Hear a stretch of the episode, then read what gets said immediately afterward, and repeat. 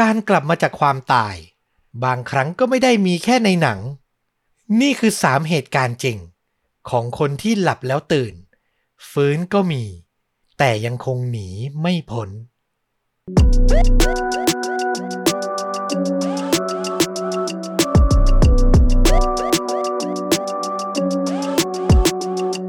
สวัสดีครับยินดีต้อนรับเข้าสู่ The A-Files Podcast จากช่องชวนดูดะอยู่กับต้อมนะครับ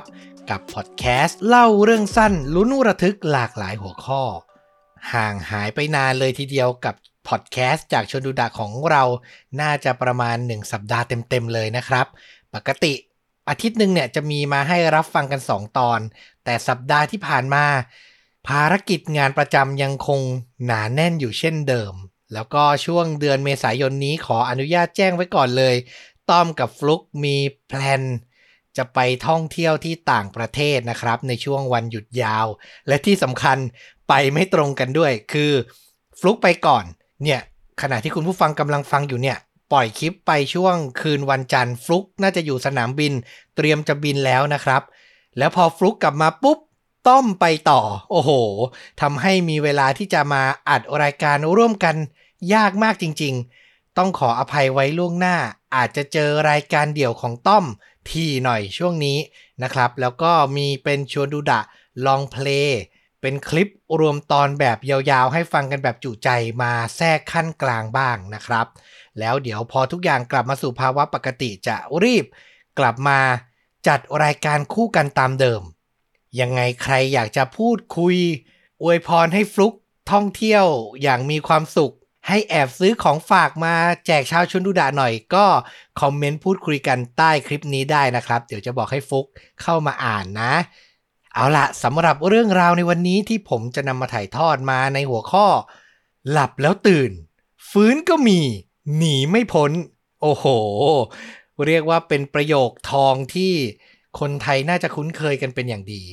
พูดถึงเรื่องราวเกี่ยวกับความตายเราก็มักจะบอกกันว่าหลับไม่ตื่นฟื้นไม่มีแล้วก็หนีไม่พ้นแต่วันนี้ครับมีคนที่กลับมาจากความตายแล้วก็มีคนที่ควรจะหลับแต่ดันตื่นขึ้นมาในสถานการณ์ที่ไม่เหมาะไม่ควรเลยอย่างยิ่งบอกเลยว่าลุ้นระทึกมากจริงๆครับผมขอเริ่มเรื่องราวเรื่องแรกครับเหตุการณ์เกิดขึ้นในเดือนสิงหาคมปีสองพันสิบห้าพาคุณผู้ฟังทุกท่านไปที่ประเทศฮอนดูรัสเป็นประเทศที่อยู่ในแถบทวีปอเมริกากลางมีเมืองเล็กๆเมืองหนึ่งครับที่ชื่อว่าลาเอนทราดาแล้วก็มีหญิงสาวอายุเพียงสิบหกปีเท่านั้นชื่อว่าเนซี่เปเรสคืนหนึ่งในเดือนสิงหาคมเธอตื่นขึ้นมากลางดึกครับอยากจะเข้าห้องน้ำแต่ต้องบอกว่าบ้านของเธอเนี่ยความเป็นอยู่ก็ไม่ค่อยจะดีสักเท่าไหร่บ้านเนี่ยหลังเล็กๆแล้วก็มีห้องน้ำแยกจากตัวบ้านต้องเดินไปเข้าบริเวณหลังบ้านแล้วที่สำคัญเนซี่เนี่ยกำลังท้องกำลังตั้งครรภ์อยู่ด้วยกับสามีของเธอที่มีชื่อว่ารูดี้กอนซาเลสก็เรียกว่าตั้งครรภ์ตั้งแต่ยังเด็กมากๆเลยเนาะอายุสิบหกเท่านั้นเอง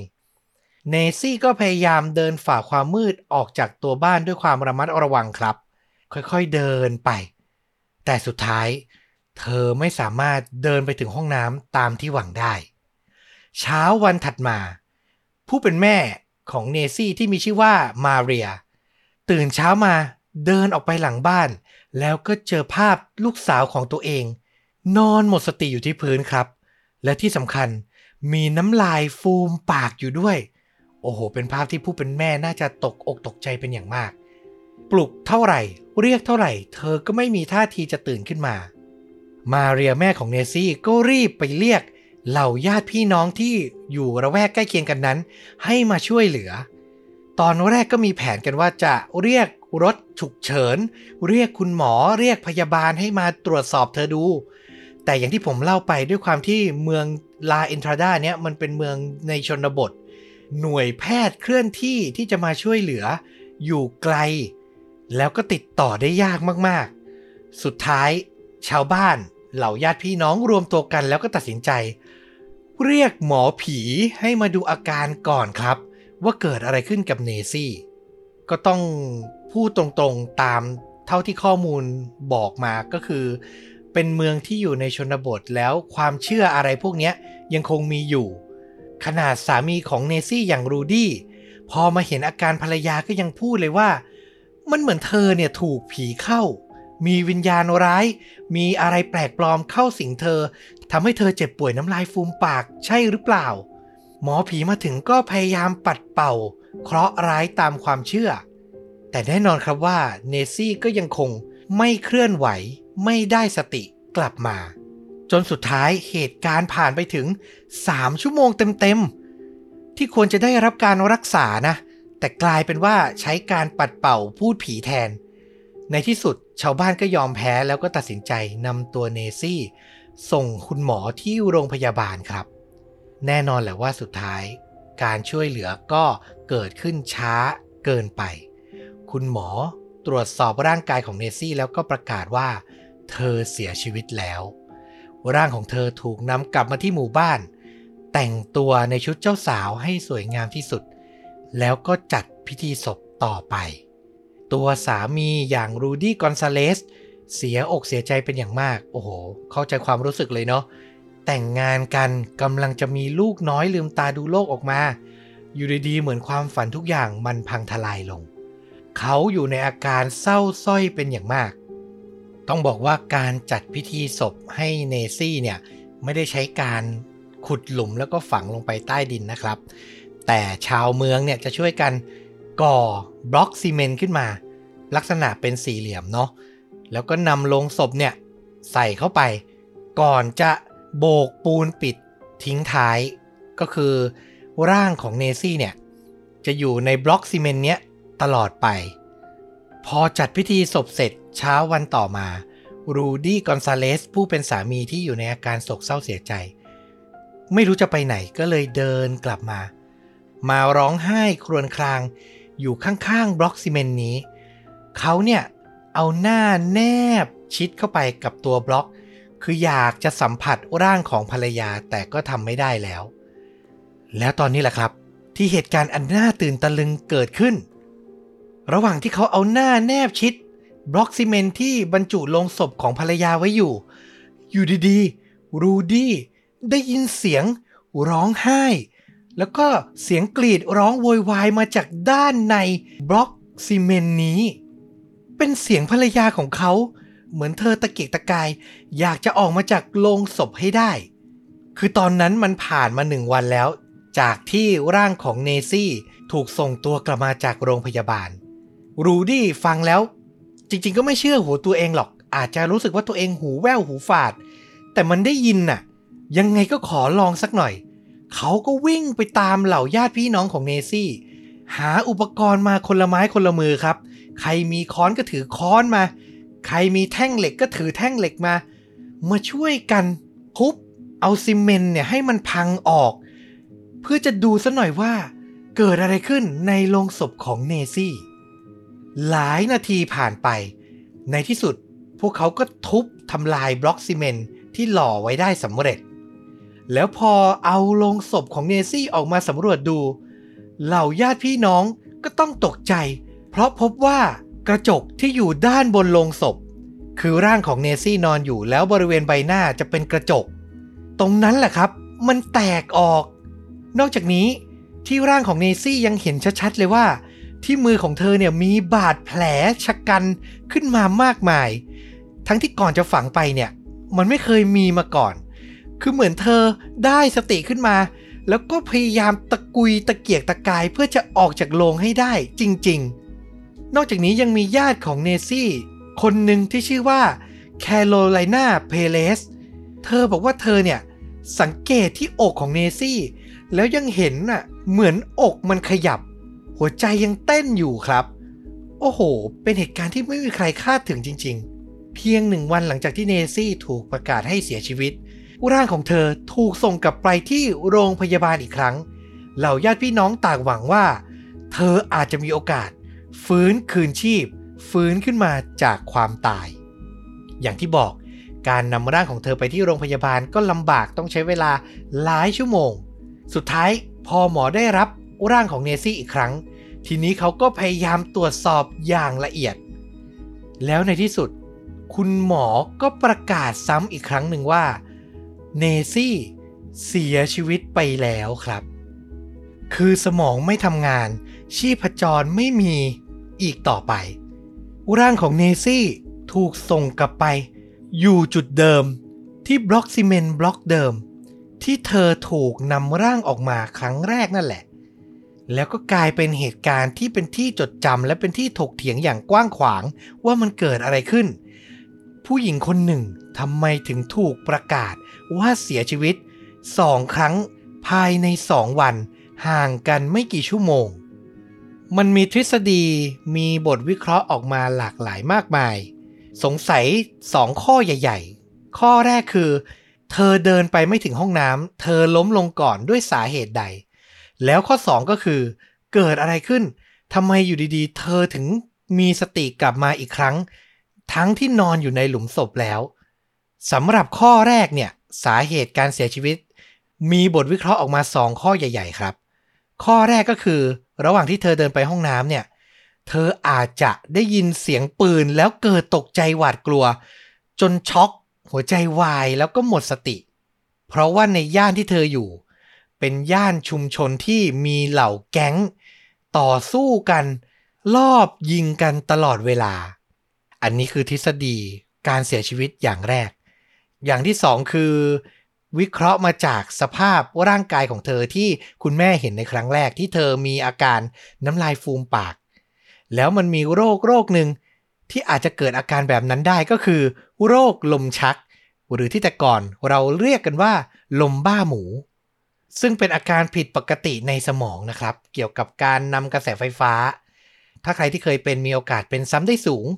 แล้วก็ทำให้เกิดอาการชักก็เป็นไปได้ว่าเนซี่อาจจะเกิดอาการของโรคลมชักในระหว่างที่ไม่มีใครอยู่ใกล้เธอเลยสุดท้ายเธอก็เลยหมดสติไปแต่ไม่ว่าเธอจะเสียชีวิตด้วยสาเหตุใดสิ่งสำคัญที่เป็นที่ตั้งคำถามมากๆก็คือผู้เป็นแพทย์ยืนยันการเสียชีวิตโดยตรวจสอบร่างของเธอละเอียดพอหรือเปล่าเพราะอย่างที่ผมเล่าคือหน่วยแพทย์โรงพยาบาลที่รับเนซี่ไปก็อยู่ในเขตชนบทแล้วเครื่องมือการตรวจสอบก็อาจจะไม่ได้ละเอียดละออมากพอคือตรวจสอบชีพจรตรวจสอบการเต้นของหัวใจเบื้องต้นโรคลมบ้าหมูเนี่ยอาจจะทำให้หัวใจเต้นเบามากๆชีพจรเต้นเบามากๆจนวัดไม่ได้ก็เป็นได้อันนี้คือข้อมูลโรคลมบ้าหมูที่ผมพอจะไปรีเสิร์ชและอ่านมานะครับถ้าใครมีความรู้ด้านการแพทย์จะให้ความคิดเห็นใดๆเพิ่มเติมก็ยินดีมากๆเลยนะครับนั่นแหละก็เลยเป็นที่ถกเถียงกันว่าหรือแพทย์ที่รับเคสของเนซี่ไปตรวจสอบไม่ละเอียดพอและนั่นทำให้หลังพิธีศพเสร็จสิ้นฝังร่างของเธอไปแล้วเธอก็ฟื้นคืนแล้วก็กลับมามีสติอยู่ในโรงศพอย่างนั้นต้องบอกว่ามันน่ากลัวมากเนาะนึกภาพถ้าเป็นเราฟื้นมาอยู่ในโรงแบบนั้นโอ้โหมันไม่มีทางออกเลยแล้วเธอฟื้นมากลางดึกต้องตะกุยตะกายอยู่กี่ชั่วโมงกว่าสามีของเธอจะมาเจอตัวจะมาได้ยินเสียงเป็นอะไรที่ทุกข์มากๆก็ได้แต่หวังว่าถึงตอนนี้เนซี่จะสู่สุคติก็ถือเป็นอีกหนึ่งเคสที่ผมไปเจอข้อมูลมาแล้วก็อยากจะนำมาถ่ายทอดมากๆเพราะว่ามันเป็นโอกาสเหตุการณ์ที่เกิดขึ้นได้ยากจริงๆคือตายแล้วฟื้นในประเทศไทยที่ผมเคยอ่านข่าวหรือเคยฟังประสบการณ์เรื่องเล่ามาส่วนใหญ่ก็จะยังไม่ทันอยู่ในโรงเนาะอาจจะเป็นเพราะประเพณีของเราเนี่ยเอาเข้าโรงช้าด้วยหรือเปล่าเอออันนี้ต้องวิเคราะห์กันเพราะว่าต้องมีการสวดก่อนมีการนำร่างมารดน้ำศพก่อนอะไรอย่างนี้เนาะถ้าใครที่เสียชีวิตไปแล้วฟื้นขึ้นมาก็เลยยังมีโอกาสที่ยังไม่ได้แบบถูกฝังไปอย่างนั้นก็ถือว่าเป็นเคสที่มีความแปลกแล้วก็น่าหาเหตุผลอธิบายทางวิทยาศาสตร์มากๆเลยทีเดียวเอาล่ะ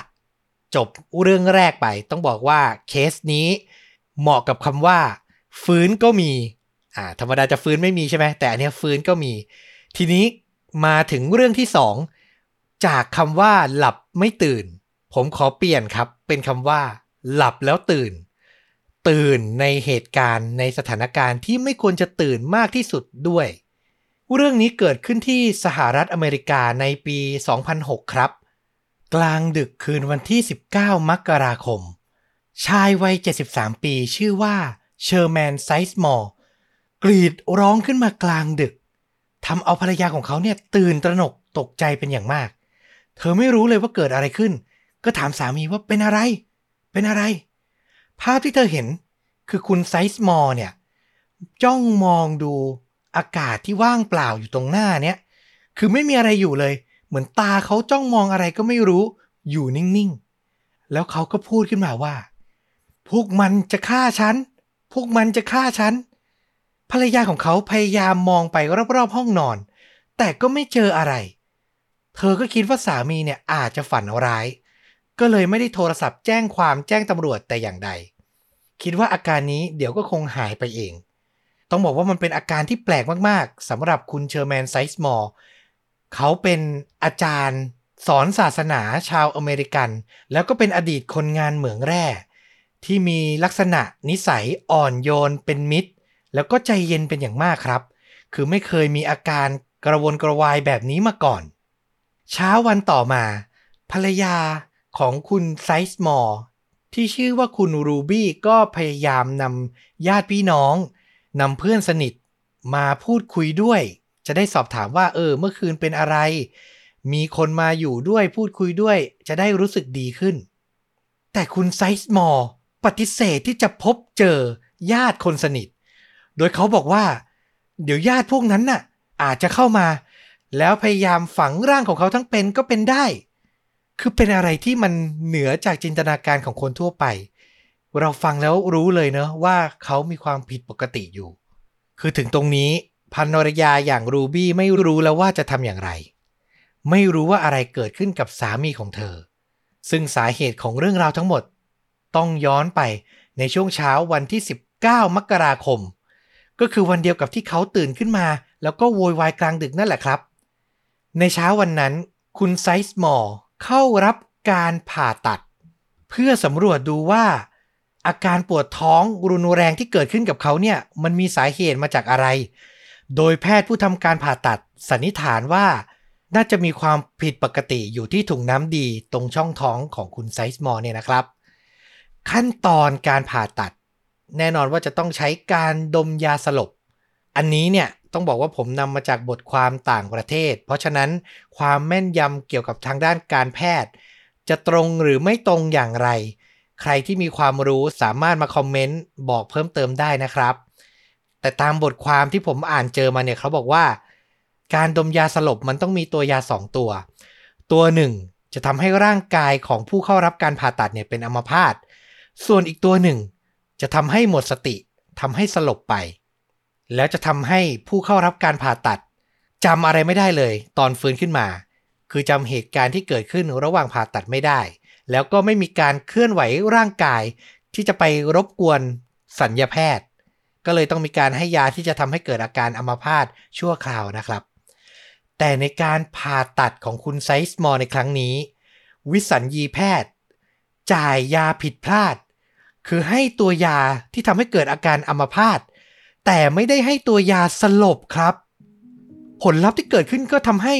คุณไซส์มอร์ไม่สามารถขยับส่วนใดในร่างกายได้เลยยกเว้น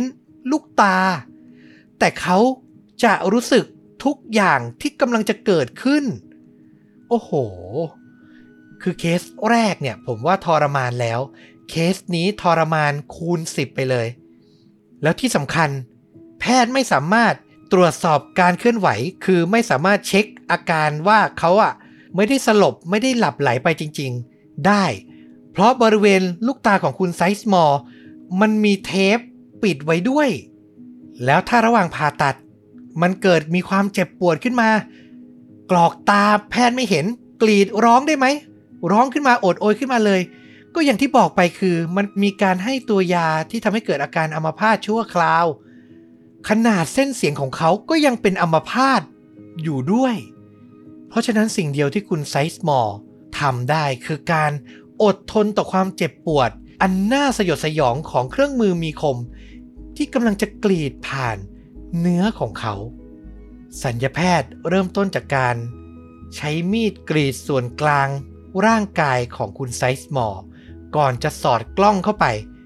ในตอนนั้นเขาเริ่มรู้สึกเจ็บปวดเหมือนกับสายฟ้าแลบ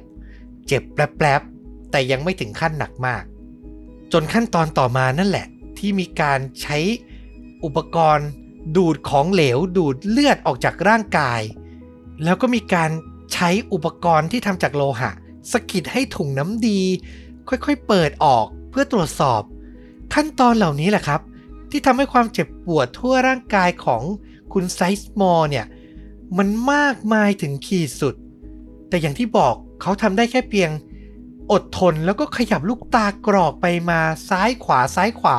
อยู่แค่นั้นผู้ชายที่เคยเผชิญกับภาวะแก๊สรั่วเคยเผชิญกับอุบัติเหตุร้ายแรงลึกลงไปใต้พื้นโลกเพราะว่าเคยทำงานเหมืองมาก่อนคือสู้ชีวิตมาเยอะแล้วแต่ณบัดนี้ตกอยู่ภายใต้ความหวาดกลัวโดยที่ตัวเองทำอะไรไม่ได้เลย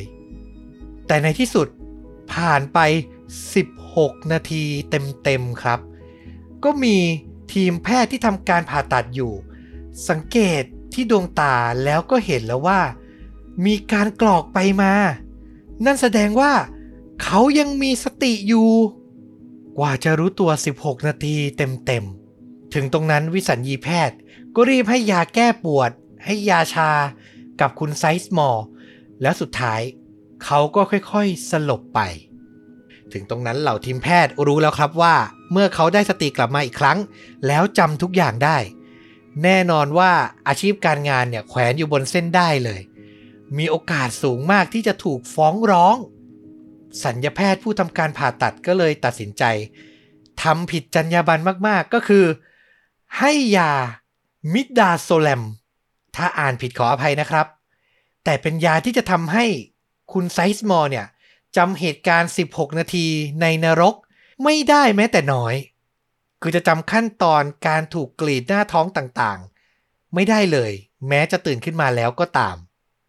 ไม่กี่นาทีต่อมาเมื่อคนไข้ผู้โชคร้ายฟื้นตื่นขึ้นมาในห้องผู้ป่วยหลังการผ่าตัดอย่างที่บอกครับเขาก็เลยจำสิ่งที่เกิดขึ้นไม่ได้แต่ประสบการณ์อันเลวร้ายเนี่ยมันยังคงฝังลึกอยู่ใต้จิตสำนึกของเขาคือร่างกายจดจำความทรมานแต่สมองไม่มีสาเหตุมาตอบร่างกายว่าเอ้าทำไมถึงเจ็บปวดทำไมถึงทนทุกข์อย่างนั้นสุดท้ายมันก็เลยกลายเป็นจินตนาการกลายเป็นฝันร้ายไซส์มอร์ฝันอยู่เสมอว่ามีคนพยายามจะก่อเหตุทำร้ายเขามีคนพยายามจะจับตัวเขาฝังทั้งเป็นบางครั้งเขาจะมีความทรงจำโผล่ขึ้นมาแบบวูบวาบแบบกระทันหันแต่ก็ไม่สามารถบอกได้ว่าไอ้ที่เห็นเป็นภาพในสมองเนี่ยมันเป็นเรื่องจริงหรือเปล่าจนสุดท้ายครับสองสัปดาห์หลังการผ่าตัดคุณไซส์มอร์ซึ่งรับความทุกข์ที่เกิดขึ้นในสมองตัวเองไม่ไหวอีกต่อไปก็ตัดสินใจ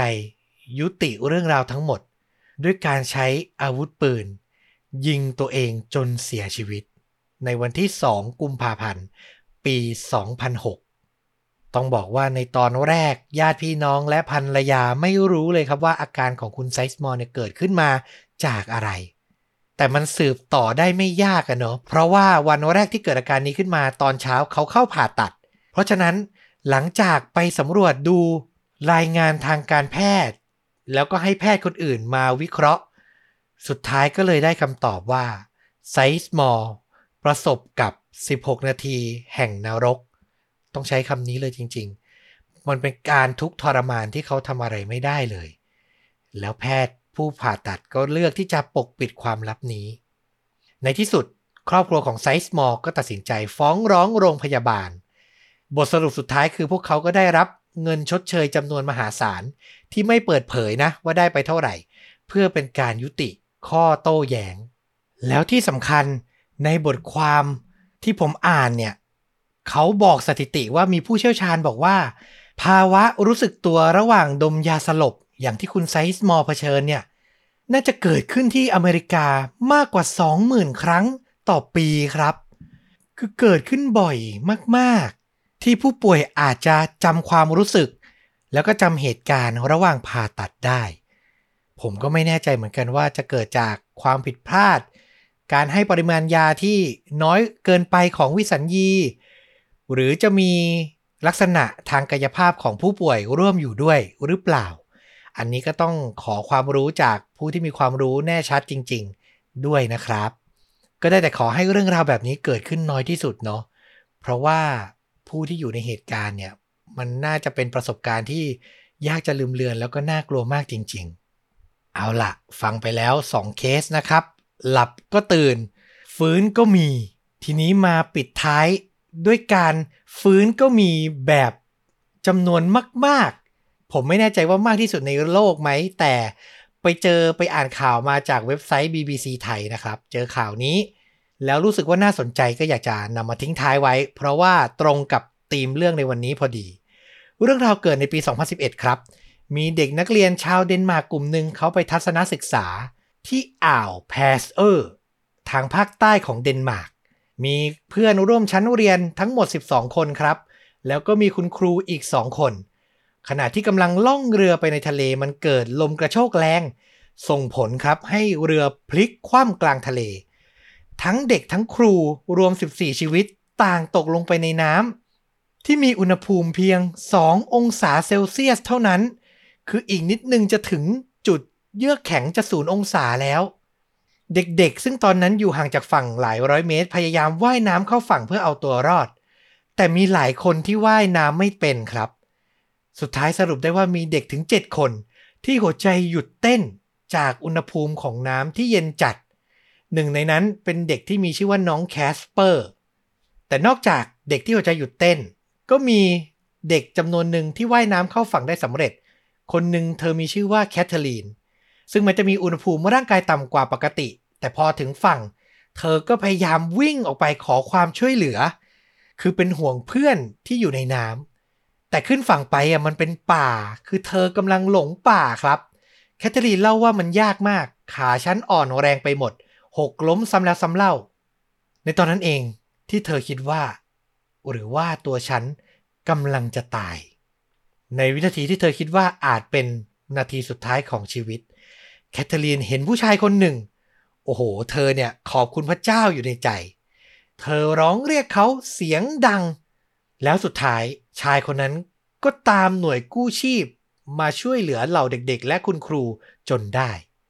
แต่ว่าเมื่อหน่วยกู้ภัยมาถึงเด็กทั้งเจ็ดคนที่ผมเล่าไปหัวใจหยุดเต้นแล้วก็เสียชีวิตไปแล้วสองชั่วโมงครับแต่เจ้าหน้าที่ก็ยังไม่ละความพยายามนำร่างพวกเขาขึ้นเฮลิคอปเตอร์ส่งโรงพยาบาลคุณหมอผู้รับผิดชอบมีชื่อว่าดรไมเคิลแยเกอร์วอนเชอร์เล่าว่าในวินาทีนั้นเขาเห็นตัวของเด็กๆทั้งเจ็ดคนเย็นเฉียบแต่เขายังเชื่อมั่นมากๆว่าพวกเขามีโอกาสฟื้นคืนชีพได้พวกเขาเข้าข่ายตายไปแล้วแต่ยังไม่ได้ตายสนิทแล้วเรายังมีโอกาสคือเด็กทั้งเจ็ดคนเนี่ยอยู่ในภาวะอุณหภูมิร่างกายต่ำผิดปกติจนทำให้หัวใจหยุดเต้นสิ่งที่เกิดขึ้นต่อมาคือ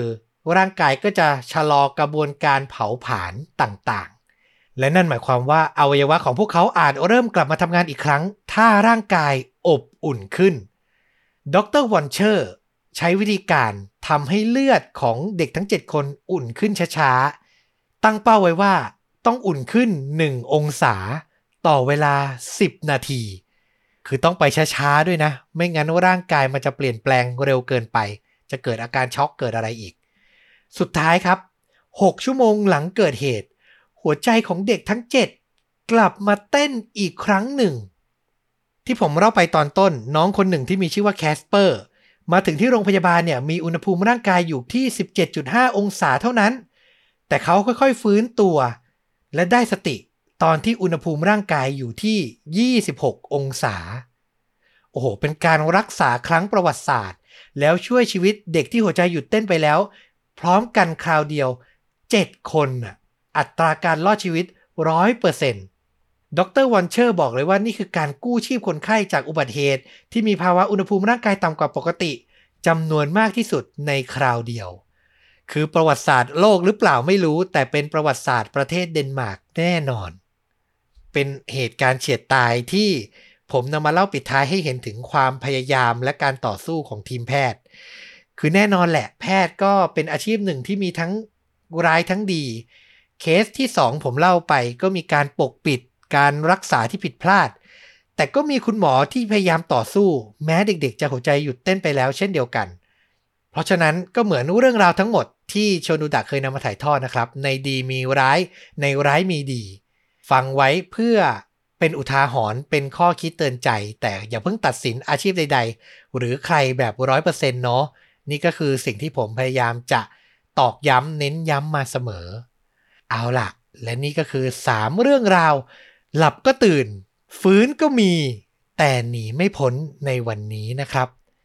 หวังว่าจะเป็นที่ชื่นชอบของเหล่าชาวชนดูดะทุกท่านเหมือนเดิมใครอยากจะสนับสนุนส่งรายได้โดยตรงให้ต้อมกับฟลุกมีแรงทำพอดแคสต์ไปนานๆก็สามารถกดปุ่ม Super Thanks ที่อยู่ใกล้ๆปุ่มกดไลค์กด Subscribe ใน YouTube ได้นะครับหรือจะสมัครสมาชิกช่องสนับสนุนเราเป็นรายเดือนก็ได้เช่นเดียวกันแล้วกลับมาพบ The A-Files รวมถึงรายการอื่นๆได้ในตอนต่อๆไปวันนี้ลาไปเพียงเท่านี้สวัสดีครับ